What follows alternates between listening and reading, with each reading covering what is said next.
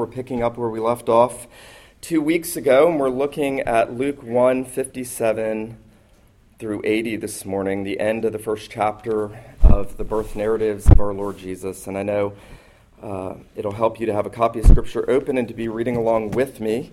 If you're using the Church Bible, you'll find this on page 856. And again, we're looking at Luke 1 57 to 80. Let me pray for us briefly before we come to the preaching of God's Word this morning. Father in heaven, we do pray that you would strengthen uh, your servant as we come to preach your word this morning. We pray, Lord Jesus, that you would speak a clear word of grace and salvation to your people. We pray that you would preach peace to those who are far off, to those who are wandering in the far country. We pray that you would give us hearts that are full with, of your praise and thanksgiving and giving you the honor and glory due to your name. So, Father, we pray that you would bless the preaching and hearing of your word. We pray these things in Jesus' name. Amen. Uh, beginning in verse 57 Now the time came for Elizabeth to give birth, and she bore a son.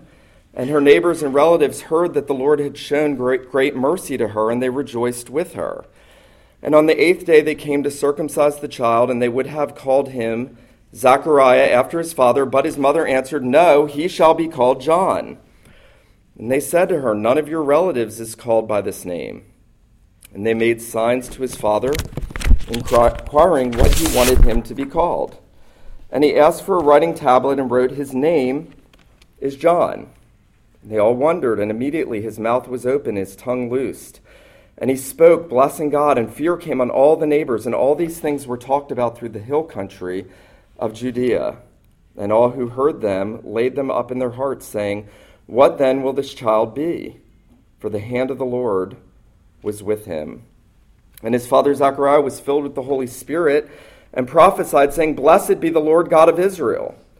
For he has redeemed and visited his people. He has raised up a horn of salvation for us in the house of his servant David, as he spoke by the mouth of his holy prophets from of old, that we should be saved from our enemies, from the hand of those who hate us to show the mercy promised to our fathers to remember his holy covenant, the oath that he swore to our fathers Abraham, to grant us that we, being delivered from the hand of our enemies, might serve him without fear in holiness and righteousness before him all our days. And you, child, will be called the prophet of the Most High, for you will go before the Lord to prepare his ways, to give knowledge of his salvation to his people in the forgiveness of their sins, because of the tender mercy of our God, whereby the sunrise shall visit us from on high, or the day spring, to give light to those who sit in darkness and in the shadow of death, to guide our feet in the way of peace. And the child grew and became strong in spirit, and he was in the wilderness until the day of his public appearance in Israel. The grass withers, the flower fades, but the word of God endures forever. Well, this week, is the historic solar eclipse. Everybody's talking about it. Are we ready to go out and stand in a field and stare at the sun? It sounds ludicrous. And yet everyone's excited about it, and for a moment the sun will be darkened, and then we will see, as it were, a second sunrise. We'll see a second sunrise, and everyone will see the light shining through out of the darkness, and we'll all clap Hopefully, we'll keep our glasses tight on our eyes so we don't burn our retinas. And then we will go home and wait till 2024 to see that again. Um, and as I think about that and I look at this passage this morning, notice that Zechariah, in this last of the great birth narrative songs, mentions the day spring on high. Zechariah speaks about Christ as the light of the world, as the one shining forth, breaking out in the midst of the darkness, the long awaited Redeemer. The long night of darkness is past, the 400 years of silence in which God has not spoken or done, and now Christ has come. The light of the world has appeared, and so Zechariah fittingly mentions this in his song. But you'll notice that really everything in this section is supposed to be about John the Baptist. It's supposed to be about the son that God is giving Zechariah and Elizabeth, the miraculous birth, Mary's cousin, Elizabeth, in her old age, has conceived. And, and everything about this is the history of the birth of John the Baptist.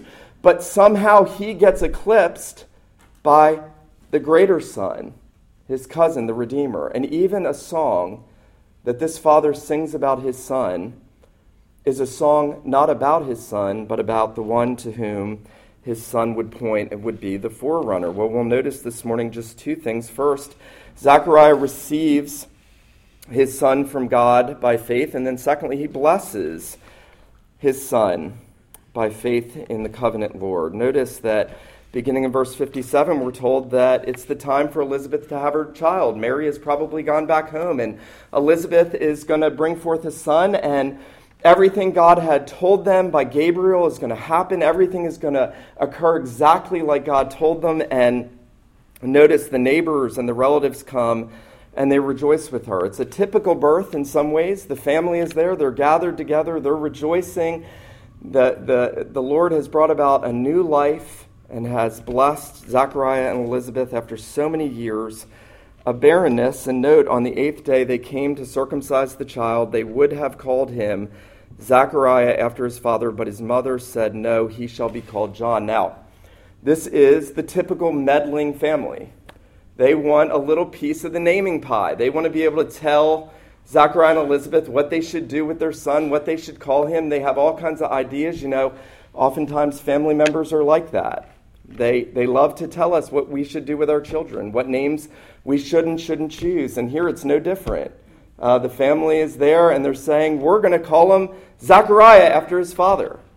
And Elizabeth says, No, his name is John. Now remember, uh, Gabriel, the angel, had come and said, You will call his name John. He will be uh, great before the Lord. He will go before the Lord. He will make the Lord's path straight. And, um, and the name John, I don't know if you know this, the name John means God is merciful. Now, Phil Ryken points out, very interesting, Zachariah's name means God remembers. Elizabeth means God is faithful. John means God is merciful. And so, Ryken says, there is the sweetest name of all, Jesus, which means God saves. Luke is telling the story of salvation. These people are part of the story. The faithful God. Remember, Zechariah means faithful. The faithful God who shows mercy to sinners has remembered his promise to save. Isn't that amazing? Why did God want them to name John John? Because God is weaving together his redemptive narrative. He's telling them, This is the story of redemption. This is my story. I am the faithful God who remembers my promises, who has mercy on my people, and who will save them by the coming of Jesus. And so notice once uh, the pressure is on Elizabeth to call her son Zechariah, and she says, No, his name shall be called John. She looks to her husband, who, remember, has been struck speechless to help her out in this case. She goes to her husband, and notice they went and they gave him a tablet, and he wrote literally, John is his name. Now, uh, Zechariah is going to be able to talk in a minute. The chastening will be done. Uh, God's blessings will abound. We're going to get to the song. All of that's going to happen. But for the moment, the really important thing that we need to see is that Zechariah has decided he will not cave in to the pressure of family members, but he will believe God. That, remember, was the problem Zechariah had at the beginning. He didn't believe the word of God, he didn't take God at his word, and that's why God struck him uh, mute for a time. Zechariah couldn't talk because he didn't believe, but now, this little act of faith, think of that. The, the writing of a name on a tablet is an act of faith. Just writing, John is his name. I believe God. I'm taking him at his word. I'm trusting him. I'm acting on what he told me. I am believing that God knows better than I know, than my family knows, and I will not cave in. Now, there is a massively important word there for us. How many times have we had family members, perhaps, who have tempted us to disobey, or even in subtle ways have tempted us to turn away from our duties before the Lord or our responsibilities to trust God? Um, family pressure can be some of the worst pressure, if we're honest. And it can be some of the hardest for us to humbly and believingly obey. It can be some of the most difficult. And here, Zechariah sets for us this amazing example of what it means to receive his son and all that God has said about his son from God by faith. he is, in this sense, a model parent. You know, as I thought about this and tried to get the what's the big picture, it's sometimes hard to get the big bird's eye view of a text. I think Zechariah is being set out as a model parent. Uh, God is saying in this passage, here's what it looks like to be a godly parent. It's one that listens to the word of the Lord in Scripture and acts on it in the little things. Notice that one little detail that Luke tells us in verse 59 on the eighth day they came to circumcise the child. They're obeying God's law. They are, they are trusting the Lord. They are saying, We will do for our son what God has said he wants for our son. What a word there is for parents like us who are longing to grow in godliness. Notice that the response to Zachariah's faith is that the people now wonder, they're amazed. They, they're astonished that he wouldn't name his son Zachariah. In those days, the normal thing to do would be to give your son uh, the second or the third or the fourth Roman numeral. I know it stops somewhere, but in those days, Zachariah would call his son Zachariah and so on. And here he's breaking from the family lineage and he's saying, We are doing what the Lord has told us to do. And notice the people wonder. Immediately his mouth was opened, his tongue loosed, he spoke blessing God, and fear came on all the neighbors. Now, there's this interesting picture in this passage. Here are all the family members and neighbors, this little town. They've all come together. They're all witnessing these things. They're, they're not active participants in any meaningful way. But Luke tells us how they respond. They rejoice, they fear, they wonder. John Calvin, as he reflects on this, um, he says, Where were all these people when John, as a grown prophet, was calling everyone back to the Lord? Where were all these people at the foot of the cross? Were they still wondering? Were they still amazed? Or did they let that initial uh, excitement sort of dwindle? I think there's a word there for us that if Calvin's right, many of these people, all throughout the hill country of Judea, notice verse 65, all who heard them laid them up in their hearts, but they only did so for a time. It was in passing, it was a, a momentary spiritual excitement. Um, Calvin goes on to say we are to uh, vigorously guard against that in our own heart. Notice the people say in verse 66 What then will this child be? For the hand of the Lord was with him. They knew there was something special about John. Now, uh, in the second place, we're going to see Zechariah now blessing John. It's actually sort of an answer to the question, What will this child be? We're going to find out exactly what this child's going to be, exactly his purpose in life. Now, uh, the song that we're going to look at is called the Benedictus the good word. Uh, it's one of the great nativity hymns of the Christian faith. And you'll notice that it's called the Benedictus, the, the blessing, as it were, the, the benediction, because in verse 68, the first thing that Zacharias says is, Blessed be the Lord God of Israel. He is directing this praise to God for all that God is doing. He is Zechariah is in every way in this passage Godward, God focused, God exalting. He has he has a right perspective on life. He understands that God superintends all things, that no event of his life is outside of God's control, sovereignty, purposes, plans. God is the center of this song. This is not a man centered song like so many of ours today. This is not about me and how great I am and how great I feel and how great I want to feel.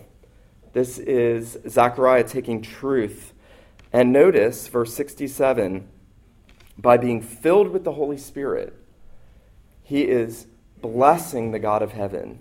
Now, uh, you've probably already seen this, but in these open chapters, the Holy Spirit is one of the most prominent members of the Godhead. He is always working. Nothing is happening apart from him. Nothing happens in us apart from the Holy Spirit. We can't understand one word that God has spoken apart from the Holy Spirit. We can't praise God the way God calls us to apart from the Holy Spirit. Um, there is, by way of example here, a word for us that we too are to be crying out to be filled with the Spirit so that we too might bless the God of Israel. Now, this song, like Mary's song, is going to be divided into three parts. It actually falls very n- nicely. The first section, he is directing his praise to God for all that God has done throughout redemptive history, all that God has promised to do, the greatness of God fulfilling his purposes, everything that everyone since human history began has been waiting for, God is now doing.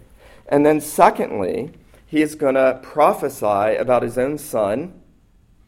Notice verse 67. He'll say, You, child, will be called the prophet of the Most High, and he will speak about John and his purposes and what God is going to do through him. And then finally, he goes back in verse 77 and he tells us all the benefits of redemption, everything that God is going to accomplish through Jesus. Now, very interesting, he doesn't even mention his son for eight verses. So, I said already, this is about John the Baptist at his birth. It's all about the birth of John. John doesn't even get mentioned because Zechariah's heart is fixed on the God of redemption. He's fixed on salvation. He's focused on God's purposes and bringing Jesus into the world. He already understands that his son, it, it's like the moon. When, when the moon um, gets in front of the sun, there's a sense where everyone wants the moon to get out of the way. Just move on. We want the light. Uh, John is like the moon, reflecting, and, and, and he understands. He understands that this is about the God of Israel. And notice he says in verse 68 Blessed be the Lord God of Israel, for he has visited and redeemed his people. Now, I want you to notice there's something very interesting about everything Zacharias says. He says everything in the past tense. He has visited, he has redeemed. He has raised up a horn of salvation for us. He has spoken by the mouth of his holy prophets. He has given us, quote, the mercy he promised. He has remembered his holy covenant, the oath that he swore to Abraham. Now, what's amazing about this is none of this has already been fulfilled. Jesus has not yet died on the cross. Um, Jesus has not yet been born. He's in the womb of Mary. And yet, Zechariah is so confident that God is bringing about all his purposes, he can say, He has. It's as good as done. That is the essence of the Christian life, by the way. That we take God at his word even when we don't see before our eyes a fulfillment of what he's promised. We believe that Jesus is coming again. We believe that God is going to usher in the new heavens and the new earth. We believe in a world to come we believe in a heaven that we don't see. We believe there's a hell, a real place called hell. We believe all those things. They're all out of our sight, but God has clearly spoken. Um, very interesting. Jesus will do the same thing that Zechariah is doing here. If you remember in his high priestly prayer in John 17, as he's going to the cross, he says to his father, I have finished the work that you have given me to do. I've already done it. Well, but he hadn't done it. He hadn't been nailed to the tree yet. He hadn't been crowned with thorns yet. He hadn't had his hands and his feet pierced yet. Jesus had not yet been to the cross, and yet he could say, Father, I have already finished the work you've given me to do. Martin Luther, the great reformer, says about this song Zacharias speaks of these matters as if they had already happened when he says, He has visited, He has redeemed his people. He sees something is happening that is infinitely more important than the birth of one prophet. He sees all of redemptive history in a moment. He sees everything. That's what faith can do for us. It enables us to, to look at God's word and to see everything clearly as we're filled with the Spirit. We'll notice as we look at the song, the first thing he says is, Blessed be the Lord God of Israel for he has visited and redeemed his people. The most important thing in the world is that God has come into this world, fallen and dark and rebellious, hating him, hating others, lost and perishing. He has visited his people. Isn't that a beautiful way? The coming of Jesus into the world is God visiting his people. God making, as it were, the great step and the long trek to come and become like us in order to redeem us. Notice that Zechariah says he has visited and redeemed his people. He has raised up a horn of salvation for us in the house of his servant David. Now, think for a moment, if you would, of an animal with horns. Their strength is in the horn. When they fight, they use their horns. Um, Jesus is the horn of God's salvation. He is the almighty power of God. He is the infinite power of God. The gospel is the power of God. Everything that Jesus does is power. We need power. Jesus is power. What I lack more than anything in my life is power. Why don't I overcome sin more in my life? Because I lack power. Why am I not more joyful? Because I lack power. Why am I not holier? Because I lack power. Notice that Zechariah tells us God has, by sending his eternal Son, has raised up a horn of salvation in the house of his servant David. And notice what he says in verse 70 as he spoke by the mouth of his holy prophets from of old. Now, Zechariah understands that everything in the Old Testament is about Christ. Um, every prophecy, every type, every shadow, every ordinance, the temple, the sacrificial system, the priesthood, there's nothing from Genesis to Malachi that's not about Jesus. Um, the last of the Old Testament prophecies, Malachi says, To you who fear my name, the Lord says, I will send the S U N, the Sun of Righteousness and he will rise up with healing in his wings. Zechariah sees that all the prophets, from Enoch in the book of Genesis to Malachi, we're all prophesying about the great horn of salvation, the Redeemer who would come into the world. Notice that in the second place, uh, Zechariah now speaks of his son. We'll come back to look at all the benefits in a moment of redemption. But notice verse 76, he says, You child. All this song is directed about his child. He's directed it to God. He says, Blessed be the Lord God of Israel. But then you learn in verse 76, this is supposed to be about John the Baptist. And he now says, You child, this is the one thing he, he knows about his son. You child will be called the prophet of the Most High. Um, all the prophets led up to John the Baptist. John the Baptist was the greatest of the prophets because he stood in the flesh, pointed at Jesus in the flesh, and said, Behold the Lamb of God who takes away the sin of the world. So, John, in the flesh, prophesied of the one that every other prophet spoke of. Notice, Zechariah says of his now infant child, You will be called the prophet of the Most High. You will go before the Lord to prepare his ways. You know, John was so great that um, there was a point where the Pharisees were arguing with Jesus. They were always trying to trap Jesus. My best friend says it's never a good idea to argue with Jesus. It's a very wise and obvious proverb. Never, never good to argue with Jesus. And, and they were arguing with Jesus, and on one occasion, Jesus said, they asked him a question. They said, By what authority are you doing what you do? And they don't want to believe. They're challenging Jesus. And Jesus says, I'm going to ask you a question, and you answer me, or else I'm not going to answer you. And uh, I love that. Jesus doesn't just answer people's questions. He said, I'm going to ask you a question. And he says, The baptism of John, so John baptizing people, his, his ministry, was it from heaven or was it from men? And they went over and they had a little unholy huddle. And they were like, well, if we say from heaven, he's going to say, why don't you believe him? Because they knew John pointed to Christ and verified who he was. But, but they said, but if we say from men, the people are going to stone us because the people believe John is a prophet.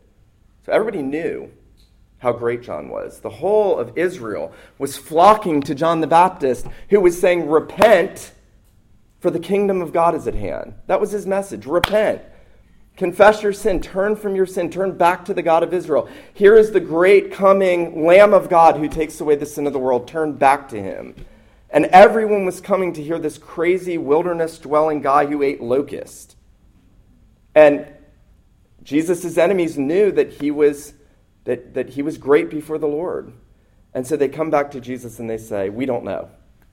And Jesus says, Well, then I'm not going to answer you. And um, everything that Zechariah is saying about John the Baptist certainly comes true. He was called the prophet of the Most High. Notice what he says in verse 76 For you will go before the Lord to prepare his way. Imagine for a moment uh, a great king is coming. I know we don't believe in kings in America because we love democracy. But imagine we liked kings like our British friends do, and we understood that kingdoms are more biblical forms a government. And, and a king comes, and the king is going to come visit his people. You laugh, but you know it's true. And the king is coming, and, and a herald goes before him, and he gets all the people ready. Um, there's trumpets, there's announcements. All the people flock, come out of their houses because they want to see the king. That was the work of John the Baptist. He was the herald. He went before the great King of glory and prepared his way. Now, I want us to notice the third element of this song, and most significantly, what is the benefit of Christ coming into the world? Okay, God has been faithful. Great. So what? So what? God told a bunch of people, through a bunch of other people, he was going to do something, and now he's making good on that after thousands of years of waiting. So what? Well, notice that Zechariah gives us the big so what. Um, in verse 71, notice that we should be saved from our enemies. Now, keep in mind, Israel at this period in history is under Roman rule. So the Romans are oppressing Israel. Israel's entire history has been oppression. They were oppressed by Egypt at the beginning, when God created them and called them.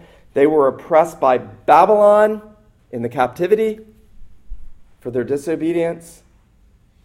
And now they're being oppressed by Rome. Do you remember when uh, the Pharisees are arguing with Jesus again? Not smart. And they say to him, He says, You know, if the Son sets you free, you're free indeed. And, and the Pharisees say to him, uh, We've never been in bondage to anyone. Their whole history was bondage. they're in bondage right now under Roman rule. And, and they're so deceived spiritually, they think they're free. Well, Zechariah is not telling us that Christ came to set Israel free from physical captivity. He's telling us that God came to save us from Satan, sin, and death, the great enemies that keep us enslaved, um, the great enemies from whom we can never break free Satan, sin, and death, the enemies of enemies.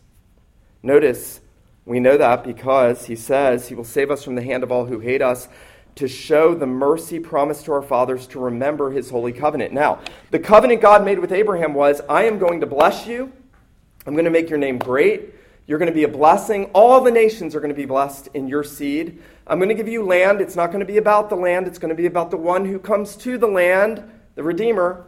But I'm going to make the nations to be blessed in you, Abraham, even though you don't have an offspring. You're going to have more descendants than the stars in the sky in multitude or the sand on the, the seashore. And, and God is saying, I am going to bring spiritual blessing that is going to go beyond your wildest dreams. I'm going to give you everlasting life. You're going to become the heir of the entire world. Remember, Jesus says the meek shall inherit Israel. No, the meek shall inherit the earth. And Jesus is going to secure that inheritance and God is going to fulfill the promise that he swore to Abraham. And the Apostle Paul is going to tell us everyone who has faith in Jesus is a descendant of Abraham.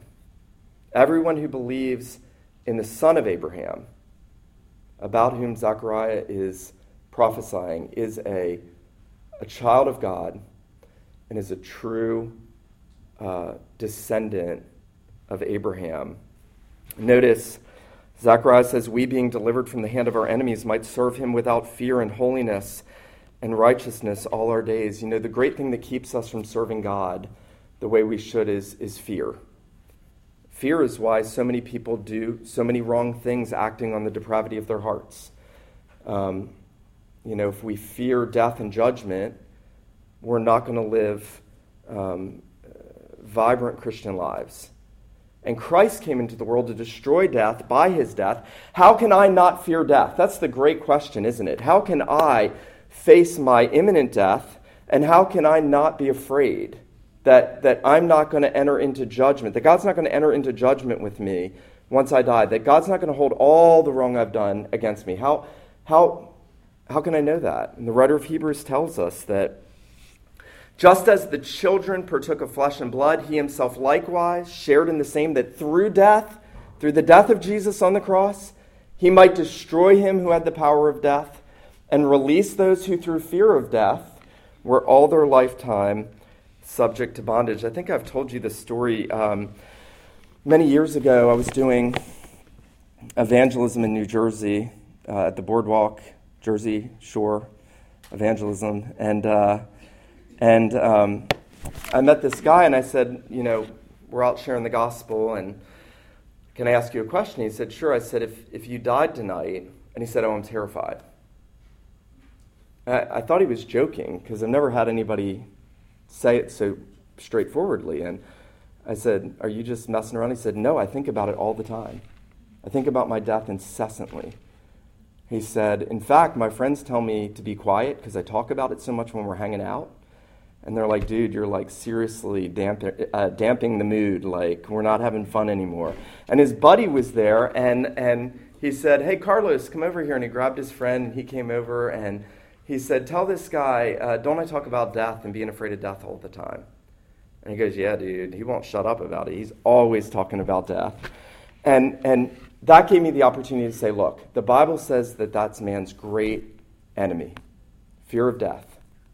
And God says here that with Christ coming into the world, with Jesus living the life that we couldn't live, with Jesus taking our sins on himself and breaking the power of sin, with Jesus doing everything that we need in himself and rising on the third day and ascending into heaven, notice that one of the benefits of redemption is that we, being delivered from the hand of our enemies, might serve God now without fear in holiness and righteousness all the days of our life. God is intent on conforming his people to his image. God is intent on renewing the image that we lost. You know, when God created man in the beginning, he created him with knowledge, righteousness, and holiness. The Apostle Paul tells us that in Ephesians and Colossians. He says, What was man like in the beginning? He, was, he had perfect knowledge of God, though limited.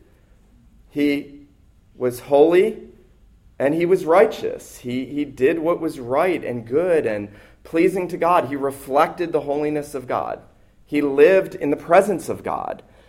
And when the fall comes, we lose knowledge, we lose righteousness, and we lose holiness. And now we are not born with the knowledge of God. I like to say to people if, if everybody was born knowing God and communing with God and just had that in themselves, um, they would be praying from infancy nonstop. You know, even Christians struggle with prayer. Even people who have the Holy Spirit struggle with prayer. Even people who can pray because they have the knowledge of God struggle. But notice what Zechariah tells us is that because Christ is coming, we're going to know God, we're going to be able to serve Him without fear, in holiness and righteousness before Him all our days. You know, this past week, uh, social media sort of exploded um, in an unhelpful way. And um, just about everybody had an opinion about Charlottesville, social justice, the responsibility of Christians, the responsibility of citizens, um, how horrible right, white supremacy is. I hope you know how horrible it is.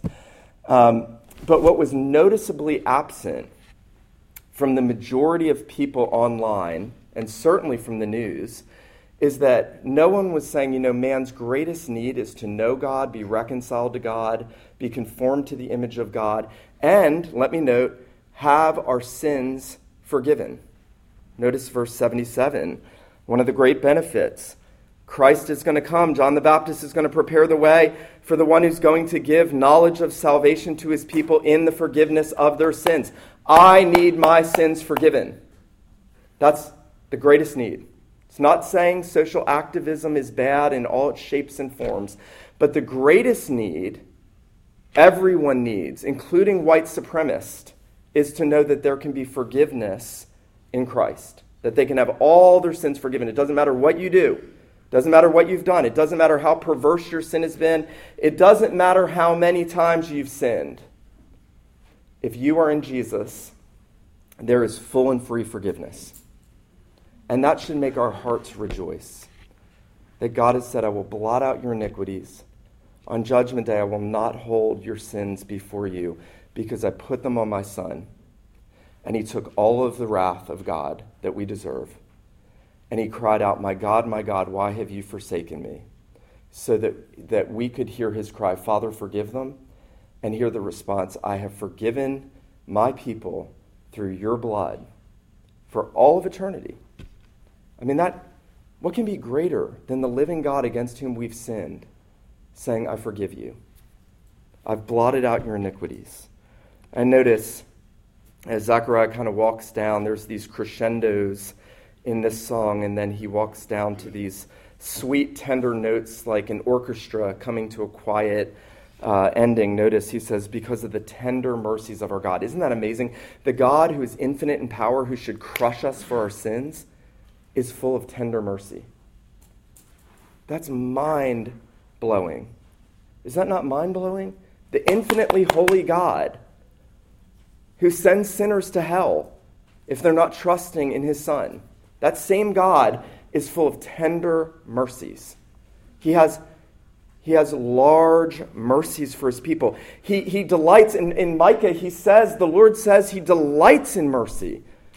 Mercy is undeserved favor. Mercy is not getting what you deserve. Mercy is him not treating us as he ought to treat us. Oh, please, Lord, make me know tender mercies.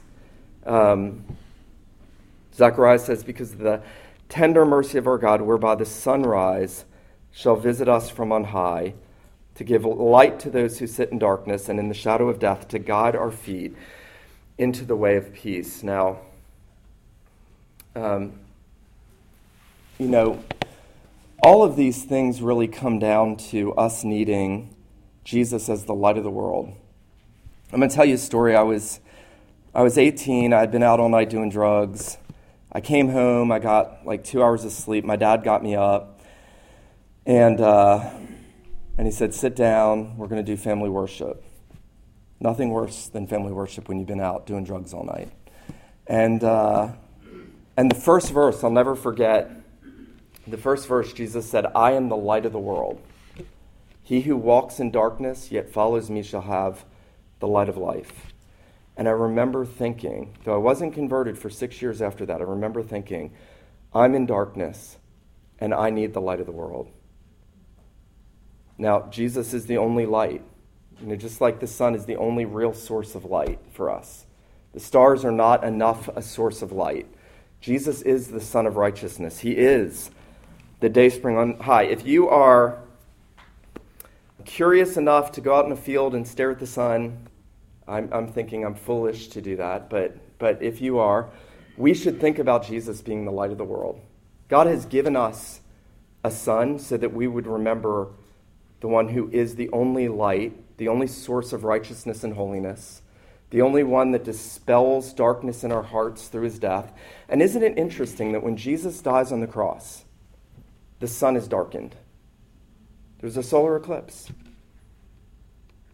and darkness covers the whole face of the earth. One old writer, Dionysius, believed to have been Dionysius, said, Either the God of heaven suffers, or creation is coming off its hinges when the darkness covered the land. Remember, darkness was a plague God sent in Egypt, it was a covenant curse um, he warned Israel about. And when Jesus hung on the cross, when the light of the world took all of our darkness, all of our sin and rebellion in order to give us all of this that we've heard about. The sun was darkened, the wrath of God was poured out on him. And now, and now he gives light to those who sit in darkness and in the shadow of death to guide our feet into the way of peace. I want to ask you today where are you in all of this? Um, as you examine your life, your actions, are you recognizing that the God of Israel, the covenant Lord who keeps his promises, is um, the, the God you need more than anything. That, that you need to be praising him and blessing him. If we, you know, if we go through our days and we're not blessing God, there's something seriously wrong in our hearts. If we're going through our days and we're not thanking God and we're not praising Him and we're not meditating on His Word, that's a litmus test that there's something wrong in our hearts. And then I'd ask if, as you look at this, if you're recognizing that your greatest need is to live before God, to serve Him, to, to live for Him in holiness and righteousness without fear, and that you need your sins forgiven. You know, I often think about this because so many of my sermons come down to Are you in Christ? Do you have your sins forgiven? Have you trusted in Jesus? And, and sometimes I think, you know, I feel like I'm preaching the same sermon because it's the same message. And, and we need it. And we need to ask ourselves every day Am I trusting in Him? Do I have my sins forgiven? Am I confessing my sins to Him? Am I crying out for the light of His presence? Am I crying out for Him to have mercy on me? Am I seeing that Jesus is the tender mercy of our God? I want to encourage you as you ask those questions to deal honestly with yourself, to get on your knees, to cry out to the Lord. Let him who has ears to hear, let him hear what the Spirit says to the church. Let me pray. Father in heaven, we do pray that you would make these things the greatest truths to our hearts. We pray, Lord Jesus, that you would be the light of the world to us. We pray that you would shine the light of the gospel into our dark hearts. We pray that you would forgive us, Lord, of the many ways that we have sinned against you. We pray, our God, that you would build us up and give us great joy and confidence like Zechariah. We pray that you would give us a new song in our mouths. We pray these things in Jesus' name. Amen.